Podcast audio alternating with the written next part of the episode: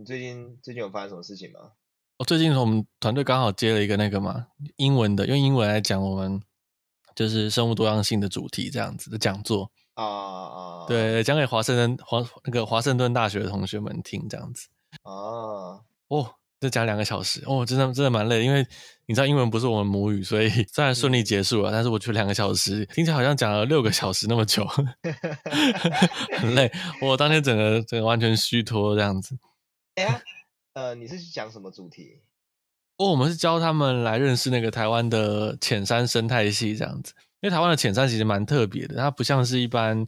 国外的郊区环境，他们的城镇啊、都市啊，尤其是首都台北市啊，它都跟那个很多的山区啊，然后丘陵地啊镶嵌在一起，并没有完全很明确的分开来。嗯，所以其实你会发现，甚至包括一些都市地区，嗯，就是六都的这些这些地区的周边，也可能是浅山，动物跟人住的超级近，然后我们就可以带他们来认识说，哎，台湾有这样的一个环境，因为他们接下来好像会在台湾待一个月，好像还会跑去跑去登山，到中南部去登山这样子。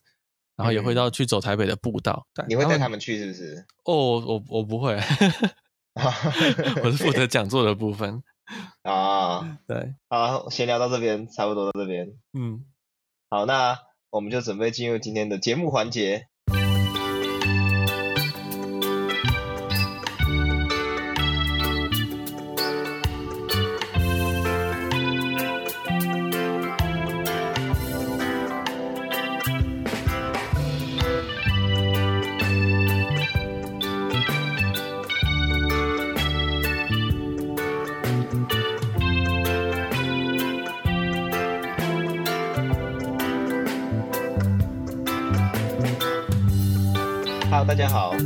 TPHA 台北城市狩猎，用轻松又专业的方式带大家体验大自然的生态导览团队。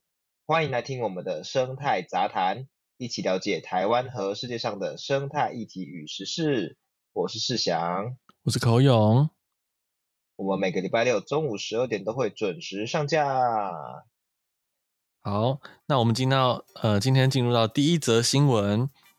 耶那第一则新闻呢，是是屏东县的小琉球乡，目前呢，啊、哦，不是目前，好，就是屏东县的小琉球乡。日前呢决定，呃，举办小琉球，你把，对对，我，你把，我看那个新，看你狠吗？我会看那个新闻稿，我看日前，我看成目前，傻眼，我想说，哎，奇怪，他不是他不是后来决定停办，怎么还目前还决定要办？好，日前决定举办小琉球的威尼斯沙滩音乐季，可是由于他们举办的场地和时间啊都很接近海龟的繁殖季，而且又在沙滩呃靠近沙滩的位置，所以在各界的舆论压力之下呢，主办单位他们已经于六月八号的时候就决定要永久停办音乐季，而后来也声明说他们未来啊也会把他们的活动改成呃保育宣导为目标的内容这样子，对，也就是说以后不办音乐季，可他们。地方呃，地方政府还是会办年度的活动，可是会变成保育宣导的活动。那这个活动的举办范围原本呢、啊，其实不是在沙滩上，而是在沙滩旁边的一块水泥地上面。所以业业者本来是比较呃不服，他们认为说这个活动并没有不妥，他们、嗯、对他们觉得他们并并没有办在沙滩上面。但是这个说法其实就是忽略了强烈的光源呃和声音啊，其实对于旁边沙滩的母海龟繁殖上可能会造成的危害哦。对，对，因为我觉得，我觉得这种感觉我们其实是有办法切身体会的，就像是，嗯、比方说，如果铁轨开在你家旁边，或焚化炉啊，那个呃核废料掩埋场啊，垃圾掩埋场开在你家旁边，如果别人说我没有盖在你家上面，我只盖你家旁边而已，对对应该还好吧？就大家应该可以理解说，哦，其实并不是只是说一定要盖在上面才会有危害，盖在旁边也会有影响这样。对对对，而且那它的影响，它的影响其实还蛮大的。然后他们呃，其实有一些有一些那个新闻记者，他们就有去采访的，包括呃小琉球海龟保育工作站负责主要执行的是台湾老姑语呃协会，他们都有发文，也是嗯特别特别表示说，母海龟产卵的时候呢，会回到最初孵化的出生地。那他们上岸时候呢，如果看到了灯光还有声响，都会干扰它的产卵行为。那他们表示说，当人类活动高度重叠到另外一个濒危物种的栖息空间的时候，生物的生存空间势必会被压缩。然后他们在文末有强调说，顾好海龟是稳固整个生态系统。那他们表示，对于主办单位表示说，你们合法取得使用，并不代表你们就能够为所欲为这样子。那事实上，这种人工光源对于海龟产卵影响的危害的研究，在世界各地都有，那台湾自己也有。那我们后面会跟大家再比较详细的讲一下一些一些案例这样子。嗯，对。不过我觉得这边可以稍微再小岔题一下，刚刚孔讲的这一段，嗯、老姑与协会他们说，合法取用不代表可以为所欲为。对对。我我觉得乍听之下会觉得有一点怪。因为我我都合法取用了，这个为所欲为，我觉得大家可以想，比方说我给我给你借这个场地，那好像讲沙滩或旁边好了，然后就把它开挖，我把它挖烂，挖挖爆，就不可以嘛？就显然这是不对的事情。只是说今天是可能会危害到海龟，但是我觉得这件事情，我在沙滩旁边做音乐季，然后这个光源可能影响到海龟，大家可能没办法。把它联想到，这是一件为所欲为的事情。对我，我我是觉得搞不好合法，或是因为地方政府一开始一开始在批的时候，也也不知道原来这个光传过去会影响到海龟，他们可能觉得说，哦哟，有避开沙滩就好了，这样子。嗯，可能要真的比较专业的人才会发现这个问题，然后就跟大家说。对，然后大众知道了以后，也会就会跟着一起抵制这样子。那主办单位就可能就觉得自己被针对了，这样子。对对对对对，就是说我明明就已经。合法取用了，而且你还批评我为所欲为，就听起来好像很很很严厉这样子。我是觉得为所欲为是比较严厉的一点啦。对，其实还是可以更更和缓一点。对，但是它这确实是个问题，还是不能够办。我是觉得它它这个场域这样子的话，对，对对对对对。那另外呢，我们还有得到有另外一方的说法是，海洋大学海洋生态暨保育研究室，他们也有去对这个进行表态。他们有说到，海龟通常会在下午五点到晚上七点之间，他们会在日日落之际呢上岸去下蛋产卵。那这个时候我们通常也会，呃，也是举也是我们举办音乐季的那个时段，嗯，那会有很多声光啊、效果啊这样子。那这个环境散射的辉光呢，其实会，呃，会对让海龟造成一些影响，他们对这个非常敏感，所以只要有人造的灯光或多或少都会影响海龟的产卵情况。嗯，对。那辉光呢，就像我们从山上看城市的夜空一样，就是在沙滩上呢，这种辉光会更亮。那另外也有部分产卵的精疲力尽的母海龟呢，容易把来自陆地的光源呢误认为是海面上的波光或是月光，然后进而迷失回到海底的方向，可能会反而往陆地或甚至是往演唱会的方向走。那、嗯、呃，你们要知道，海龟其实在陆地上是非常非常笨重、缓慢的，这移动是非常吃力的。所以呢，已经耗费过多体力以后呢，依然没有能没有办法回到海里面呢，他们就会脱水死亡。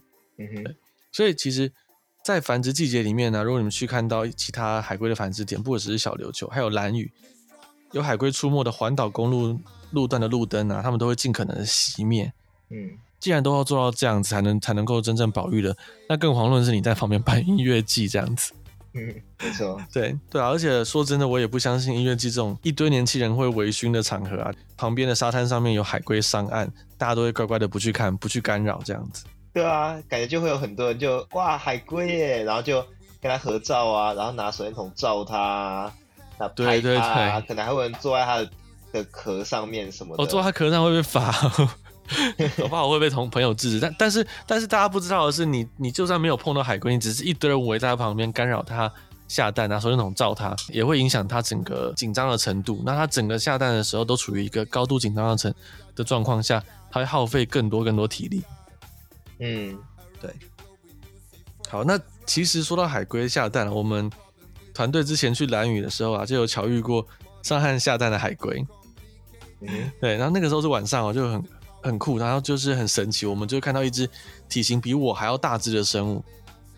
你看我，要怎么看？我要怎么看你？我我大概也是，我想我想一下哦，我我的我的体格大概是就是一百七十公分，然后六十五公斤吧，台湾台湾男生平均标准的体格。但这只海龟很明显比我还要更大只、更重这样子。然后你看到这么大的生物拖着身体啊，在沙滩上移动，然后现场就是你感到很震撼之外，你可以感觉到。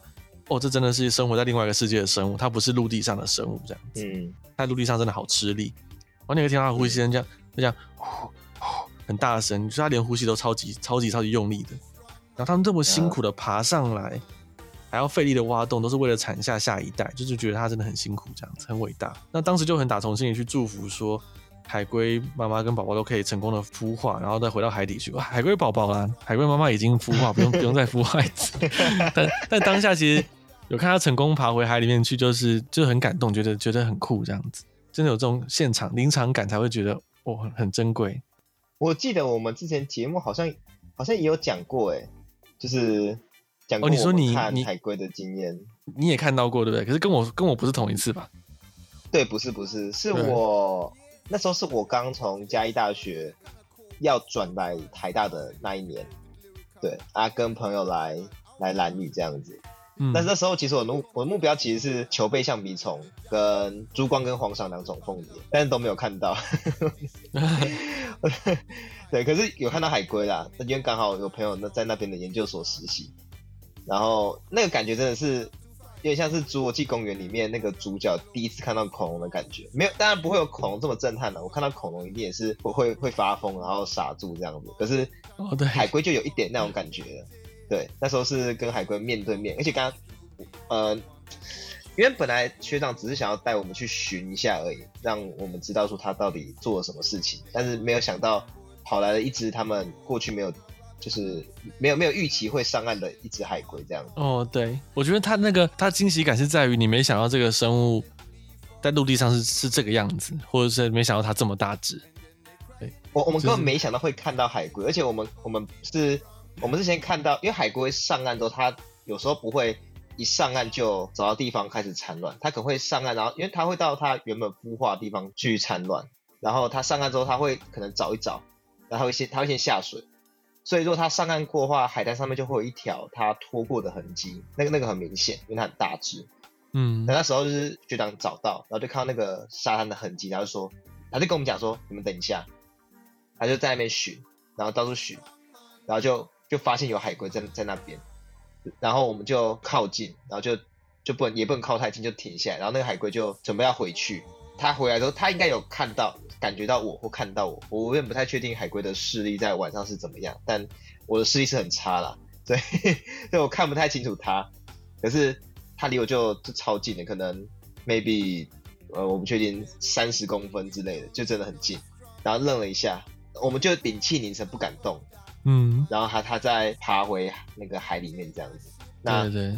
我我们就继续等，然后就等它再上岸再产卵。那晚上耗了好几个小时，然后就看到它把卵产完这样子。对，那真的很久，那个整个过程真的很久。对对对对对对对，所以我觉得那种感觉、那种体验呢、啊，我觉得对于其他人来讲，要比喻的话，可能对于有在看书的人，可能像是看完一本超级经典，然后你看完这个整个心灵很富足的一本书，嗯，或是你听了一件你听了一场超伟大的演讲，然后你觉得这个收获很满。或是你见到你超爱的偶像，那种一生死而无憾那种感觉，就是我觉得那种心灵的满足感是类似这种感觉。如果对于其他人来讲，你们觉得看到海龟应该还好吧？就但是我觉得大概可以从这种方向去理解，说我们这当当下心灵的感觉是怎么样。嗯，对，所以我我觉得我也蛮欣慰，就是主办方愿意停办，就我不会把这件事情看成看成是什么。保育方的胜利，因为这样搞，好像是我们是两方一样，就没有觉得，我觉得不是这个样子的。就主办方也没有想要妨碍海龟嘛，不然他干嘛不盖在海滩上面？就是然后更有情调还是怎么样？对。但是就他们愿意理解这件事情，然后我们能够就是彼此认同、彼此沟通、好好的倾听跟理解，我觉得就很很庆幸这样子。对，但我觉得我们刚刚在分享那个的有一个用意是是让。大家去知道说，有这么多人在用用力的捍卫海龟这种生物，并不是这这么奇怪的事情，是因为它它就是这样子的一种生物，会带给人感动这样子。所以，嗯，我们看到有一些人非常非常大力的在捍卫海龟这样子。对，嗯，那对，那所以当然这个事情后来是平安落幕，最后是幸好说主办单位他们也没有挣扎太久，就决定停办了，算是万幸了，就是。也算是说，主办单位有一个动作迅速，知道如何快速停损的一个公关团队了。就是，毕竟海龟这样子标志性的保育类生物面前，其实音乐祭是怎么也说不过去的重大干扰。这样子，对对对，他们拖越久，只会造只会越伤。这样，嗯，对，没错。好，那这个就是今天的第一则新闻。那第二则新闻呢，就又又又又是关于台湾黑熊的新闻，但是不用担心哦，这次是个正面的新闻。在今年四月，台东锦屏部落的陈宏明先生呢，因为通报有台湾黑熊中陷阱，而且呢还有协助救助，因此呢拯救了一只台湾黑熊。所以呢，在这个月，就是六月，领管处呢颁发奖状跟奖励金给这位先生。那这也是在去年九月，台湾黑熊生态服务给付示范计划又有一个计划。叫做台湾黑熊生态服务给付示范计划。这个计划开办之后呢，台东的第一起通报。那这个计划呢，其实就有点像是说，如果你有在家，假设你的东西被台湾黑熊弄弄爆，那政府是会补呃补助你给你钱的。那如果你被弄爆之后呢，你还愿意架设一些监视啊、不是监视器，就是呃那个那个工具该怎么讲？就是观测的观测的。镜头这样子，突然突然忘记忘记比较专业讲法，讲法变得很随便。但反正就、那个、就，就那那个那个那个那是什么、啊？那个叫做行车记录器哦。不是、啊，那个什么不是监视器？调查的那个啊，就是就是那个照相机啊，我们就叫照相机而已吧。好，就叫照照相机。对对对，照相机。对，调查用你。调查照如果家里家里有那个台湾黑熊经过的痕迹，然后你还愿意架设照相机的话，会再给你几部。然后如果有拍到的话，就会再给你钱这样子。就反正它有一些跟台湾黑熊保育相关的的的呃呃补助这样子。那有一些事情是可以获得补助的。好，所以总而言之呢，呃，这是第一起在台东有这个计划有真的施用的时候。所以呢，我觉得这可以算是台湾黑熊总算有遇到一件好事了。那就如同我们之前有分享的啦，这边也再宣导一次。呃，如果你有在野外放陷阱，假设有啦，如果有这个事情发生的话，那你不小心抓到保育类动物，你去通报这件事情，因为你可能台湾黑熊被陷阱抓住，你去自己解开陷阱，你可能会有危险，所以你为了救它，然后你去你去通报这件事情。你并不会因为你抓到它这件事情本身而受罚，就除非你是故意要去抓台湾黑熊，或者你使用违法的金属陷阱之类的，那这个可能会因为这些原因受罚。可是如果你是呃有合法狩猎许可，然后你想要捕捉其他动物，但是不小心误捕了那个保育类动物，那你去通报这件事情本身呃是不会让你受罚的这样子。对，我觉得。我觉得这是一个很奇怪的地方，就是因因为这件事情大家一直在讲，然后政府也在讲，也讲很久了。那台湾人人都有手机嘛，网络也很发达。我觉得稍微查一下就会知道这件事情，就会知道说哦，其实不小不小心误捕台湾黑熊，并不是并不是一定会受罚的事情。但确实还是有很多人因为当下可能因为惊慌啊，就把黑熊杀掉。嗯，然后当然啊，也有可能是跟金属陷阱的设置有关，因为金属陷阱是违法的嘛。但是其实。嗯呃，自己处理掉黑熊的法则啊，我觉得法则只会往上升啊。我们说真的，嗯，我们很希望大家都知道自己通报误捕黑熊没有是没有法则的这件事情啊，不然其实有超多黑熊到头来都是枉死，他本来不必死的。对，嗯，而且而且比起你谎报说这个陷阱不是自己的，你杀掉黑熊然后谎报说没有捕到，应该比较容易被扛，因为这么大这么好辨识的动物在林道和农地旁边，几乎都会被发现，几乎都会。嗯，对。嗯所以我不知道他们当初为什么会 在当下做那做那样子的判断。那其实也是真的很感谢，我们看这次看到了比较正面的处理。我甚至会说是有点超越正面的，因为这个部落甚至还挺身而出，成为了做保育监测的伙伴这样子。Uh. 他们并不只是通报一起就就了事这样。嗯，我记得在这个事情发生的前后，还有另外一个部落也有跟进，成为监测伙伴，是宜兰的东岳部落。对，这样的做法其实真的很暖心哦，尤其是我们知道东岳部落这边是没有捕获或是观测到任何黑黑熊的，但是因为它是在黑熊出没的合理栖地范围内，嗯哼，所以呢，他们愿意配合林管处去做这样的监测。没错，这是自发性的。对对对对，我觉我觉得一些原乡部落，大家保育意识也在提升，那他们自己本身也有他们自己的保育一个想法跟观念在。然后并不是有有一些人会比较去污名化，就是不必要的污名化，说，哎，原乡部落是不是有些猎人是什么都捕？嗯，其实不是的，因为原原住民有些猎物它是不捕的，传统上不会用到的话，如果没有利益，他们就也会也不会去捕它，不会去杀它。那为什么有些猎物它后来开始变成说他们会捕会杀？那那等一下，他怎么他怎么都失控？那个刚刚不在睡觉，他那个呃，我那个猫本来在睡觉，然后它它刚刚突然突然嗨起来，然后 现现在在拨猫砂，好像要要上厕所。哦，对啊，就是然后他等下上完厕所以后就会来回跑个，对啊，暴冲一下，然后。等一下，好烦啊！他他在那边，我我这我这段就差就差一句，等等，可是等他一下，他好像蛮安静的。好，就是这些野生动物啊，其实他们后来会愿意猎捕，是因为有利益可可图，就是开始有一些人把它当做食品啊，可能是闽南族群、客家人，或是其他部落，反正就是非本部落的人，他们就是去去收购这样子，他们才开始去猎捕。不然的话，以传统来说，原住民是不会去使用这些不相干的野生动物的，包括黑熊在内。对，嗯哼，没错。嗯，好，那就进入我们的第三则新闻哦。好，呃，我们稍等一下。他刚刚上完厕所，在收尾，在收尾，他在播沙，我不知道有没有录进去。我我刚刚有看那个看那个声波图，是好像没有没有录到声波，但是我自己这边听得很清楚，所以我还是先先等一下。啊，你上完厕所了，好，安静的去睡觉吧。好，那我们进入今天的有趣新闻环节。OK，好。好，根据美国长堤州立鲨鱼研究室的最新研究发现呢，前往南加州海滩游泳跟冲浪的游客，有百分之九十七的玩水时间呢，其实附近都会出现鲨鱼在旁边游动，这很惊人哦，百分之九十七哦。嗯，在这游泳的泳客呢，几乎都没有发觉到，而这些鲨鱼呢，在整个研究的过程当中，也从未发现有攻击行为。那这个团队他们主要针对的其实是中型白鲨。那中型白鲨是什么？中型白鲨其实就是还蛮口语化，它就是青少年时期的大白鲨，体型中等这样子。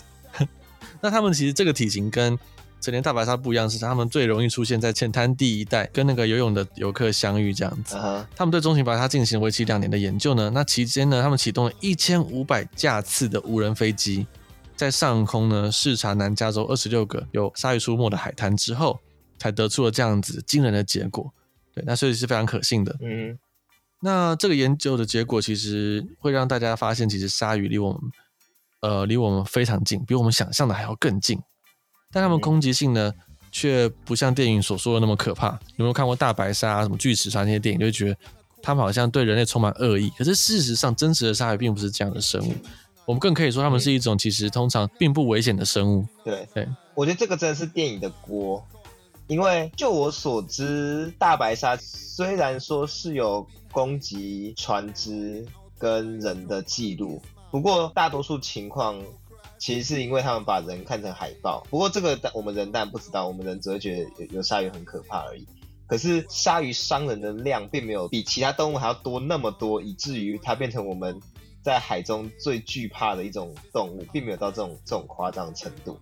Steven Spielberg 就是电影《大白鲨》的导演，他在去年采访自己也有说，他到现在依然很后悔自己的电影间接造成鲨鱼数量锐减的情况。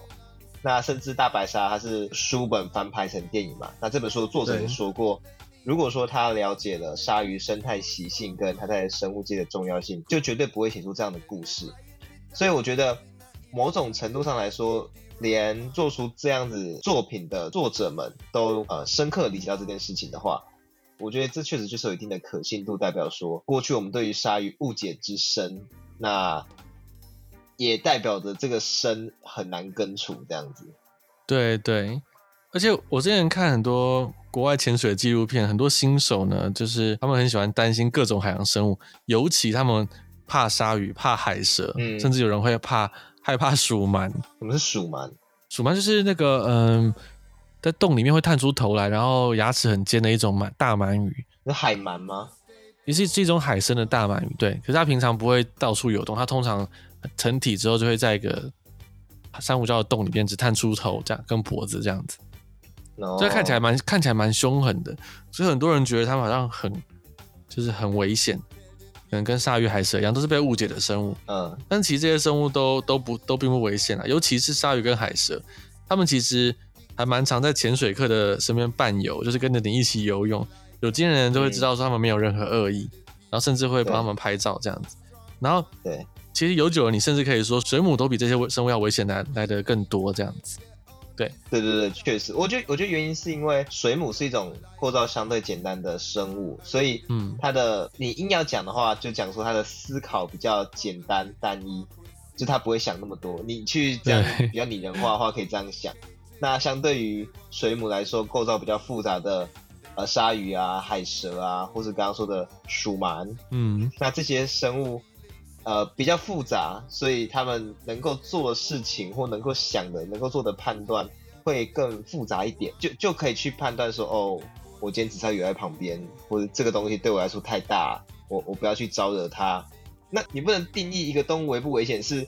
我靠它很近，对它造成威胁的，我超大，它超小，然后我去打它，它都不反击，这样叫不危险，不能这个样子嘛？对对，而且尤其是有比较有经验的那个冲浪或潜水客，他们其实在海里面看到水母，看到一只，然后又就要看到两只、三只，他觉得密度开始变高，他们就会觉得前面搞不好有水母群，他们是真的会怕，就会折返这样子。但是很奇怪的是，几乎不管你有没有经验。很多人呃有有经验的反而比较不会啊，你会看到一只鲨鱼在这边，你就会吓到赶快跑走。可是事实上反而这这反而不是什么危险的事情，对对对，因为水水母不会想那么多，它它你碰到它它就蛰爆你，它就蛰人。对对对，那其实我们我们回来看看陆地上啊，其实这个研究说不定能用在更多生物身上哦。我是这样想，就是如果你从高空中长时间的监测，真的可能会发现一些我们平常无法观测到的事情，像是我们。呃，我能想象人一天之中在户外，可能就跟不少只蜜蜂啊、胡蜂啊，还有虎头蜂擦肩而过。嗯、我可以想象，那到底有多靠近呢？频率到底有多高呢？像他们发现鲨鱼的靠近人的频率竟然高达百分之九十七。但是关于这些蜂类啊，我们没有一个明确的数字。我们再怎么跟大家说蜜蜂和虎头蜂飞过来的时候，你不需要惊慌。大家可能都是半信半疑的，想说没有吧，平常也很少遇到啊。你有没有数据这样子？对，所以搞不好这样的研究还可以让更多被污名化的生物被成功的证实，他们其实不那么危险。对，那那我其实有另外一个想法，因为。就其实之前我看有一篇文章是在讲说，为什么科学数据无法信服人。不过这不是重点，我想讲重点是科学数据不见得有时候能够比较信服人。我我想到的是用大白鲨这个例子，可是我们把它拿来做好的比较正面的做法，就是除了生态纪录片之外，如果有人可以把动物拍成好人，而且那个够好看，那搞不好也不错，哦、对不对？但那个动物当然不是，不要是什么什么小兔子啊、小狗啊，那个只要大家都不会觉得他们是坏人这种。他可以挑，嗯，哎、欸，可能可能虫啊，或是、嗯、或者鲨鲨鱼啊，以这边这个新闻例子来讲，这种的，然后把它拍成好人，然后拍的很很好看，就比方说动作片啊，就什么之类的。可是我觉得，嗯、我我觉得生态就拥有生态知识的人扩展去其他领域，然后把这个生态知识应用在上面，这样子的例子太少了，所以可能才会让生态。领域的这些知识变成如此的神秘，然后很少人可以触及跟普及理解这样子。嗯，我我真的觉得可以，就是把一些大家非常很害怕、觉得很凶猛的生物，去拍成一些好好人啊、可爱的啊、正面的角色，像是拍什么好奇好奇熊乔治啊、什么鲨鱼好朋友之类的 之类的节目，这样子，搞不好可以。对，可以，这这可能小朋友可以啊，是吗？我不知道啊。还是你是要是要拍成人版的？那个像那个什么啊，什么？哎、欸，好奇猴乔治有有出电影版吗？我不知道这是什么，哦，有点忘，有点忘记了。但是我知道有那个啊，威灵威灵顿熊熊出任务，他我我一直以为他是卡通，结果他有出电影哎。我我我为什么我你 你到底平常接触？我不知道，我不知道你讲什么哎，你这些这些名词是什么？哦哟哦哟，因为我。我电视看很多啊，所以 就会转转到一些很很奇怪的电影，然后我就我就会停下来看，然后就是好好熟悉的名字，然后我一查就发现 这不是卡通吗？可是可是很好看，我把它看完了。对，好，所以所以这个是卡通吗？还是那是电影？那个在国外它应该是一个一个卡通节目，威灵顿熊熊。哦，对，听起来是蛮卡通的啦，好像是对。然后，然后后来就有出，他就有出电影，叫做《威灵顿熊熊出任务》这样子，呃、有点有点像豆豆先生是卡通，可是他有豆豆假期是那个电影这样子。哦、对，对啊，好，但但反正我觉得这件事肯定有难度啦，当然我做不到了，我我我废，我做不到。可是我就觉得如果有人能够做到，然后不要只是生态纪录片，生态纪录片有些好看，对，可是我我觉得那个那个感觉，那个普及度还是不一样。说真的，会去看生态纪录片的人，只有少部分才是平常不会接触生态的。那对，既然大部分都是平常就会接触生态的人的话，其实就就没办法做到推广到其他舒适圈外面的族群的这个功能。嗯，对。对，哎，好了，我我是希望我们的 podcast 可以做到这件事情啊。我嗯，对，但是我我不确定，我不确我不确定在听的听众有没有呃平常跟生态就毫无关系或几乎没有关系，可是你你们喜欢听我们节目的，如果有的话，希望你们在留言区让我们知道一下，我们我们会觉得我们会觉得很高兴跟充满了心灵富足的感觉。嗯，甚至也可以分享一下说你们 自己有没有什么生物是。哎，很害怕的。可是可能你们也想问我们说，哎，你们让我们讲讲看这个生物，让我们去实际告诉你们它到它的真真面目是什么。然后也许你我们会讲一下，说它有哪些地方被误解，哪些地方被污名化，它其实并不可怕。当然，你选的生物，搞不好我们意想不到，它搞不好真的很可怕。有有可能啊，就好像就是说，我想一下，哎，那那我问你，如果选什么生物真的很可怕，就你会觉得真的很可怕？河马就是觉得，我觉得河马好可怕，哦，可是可是我总觉得是电影把它拍的很可怕，那它真的很可怕，然后我就跟你说，它真的很可怕。确确实确实，对对没嗯 没错。好，哎你你很你很会想哎，我这样想突然想不到哎。啊，还有非洲水牛啊那种的，啊，就是有一些是真的有攻击性的动物，啊，还有包括我一直很怕蚊子，蚊子真的很可怕嘛，我也可以讲一下，对，蚊子很可怕。好啦好啦好啦，我觉得我们今天呃节目差不多就可以到这边告一段落，聊差不多了，聊差不多了。嗯、对，好，那喜欢我们的频道呢，记得到各大 podcast 平台给我们五星好评。对于我们或是什么生态议题有兴趣的，也欢迎透过 SoundOn 的赞助连接或是我们的 Google 表单跟我们说哦。另外，我们除了 Podcast 之外呢，还是一个叫做 TPHA 台北城市狩猎的生态导览团队。目前呢，已经带过了两三百场的夜光活动。如果想要观赏野外的蛙啊、蛇啊、鸟啊、哺乳动物，甚至是平常没有看过的昆虫，都欢迎在 Accupass 或是脸书寻找 TPHA 台北城市狩猎来找我们哦。相关链接我都放在资讯栏。那今天就这个样子，我们就下次再见啦，拜拜，拜拜。